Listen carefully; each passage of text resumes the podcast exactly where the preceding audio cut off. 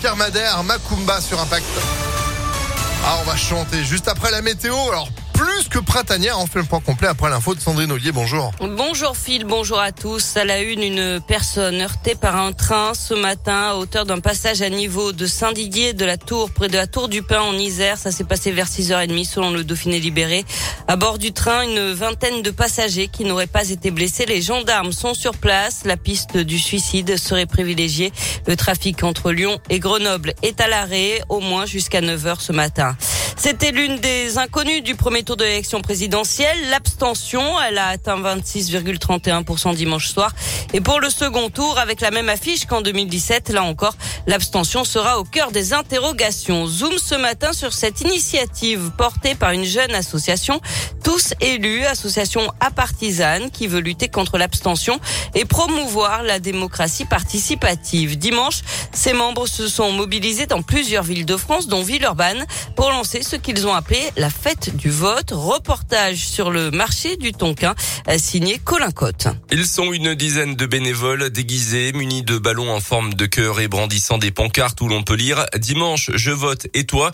Ninon Lagarde, membre de l'association Tous élus, revient sur le concept de cette opération. Concrètement, on va voir les gens euh, déguisés euh, de roses et de paillettes pour aller euh, leur donner des bonbons, des stickers et leur donner envie d'aller voter. On leur rappelle qu'il faut se mobiliser et surtout on répond à leurs questions comme où est mon bureau de vote et de quoi j'ai besoin pour aller voter. Cette fête du vote est une manière amusante d'interpeller. D'ailleurs, les passants accueillent positivement cette initiative. Je trouve ça utile et très agréable de voir des gens qui se mobilisent et pas pour un parti mais pour juste aller voter. Moi je trouve que c'est amusant et puis euh, si ça peut inciter quelques personnes à aller voter, bah, c'est bien, puis c'est sympa quoi.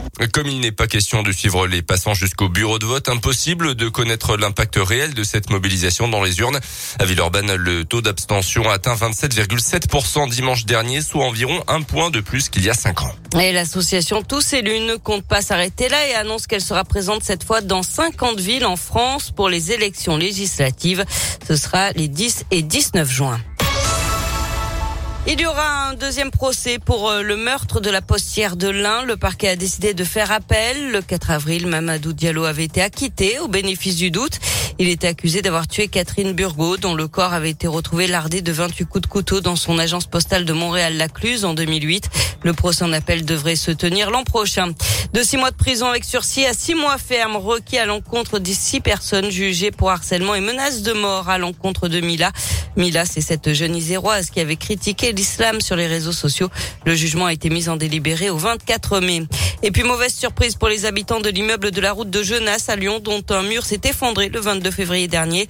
Leurs appartements, qu'ils n'ont toujours pas pu réintégrer, ont été cambriolés. Certains ont même été squattés selon le progrès. Deux plaintes au moins ont été déposées.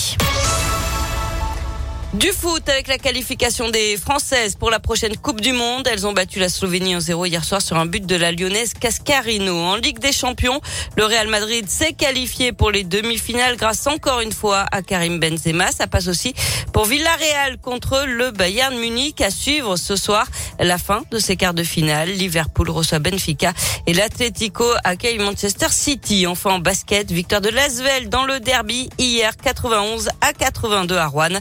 Les Villeurbanais qui reste troisième du championnat. Et qui seront à la maison samedi face à Paris. Vous aussi, euh, vous y serez grâce à Impact, tous en tribune.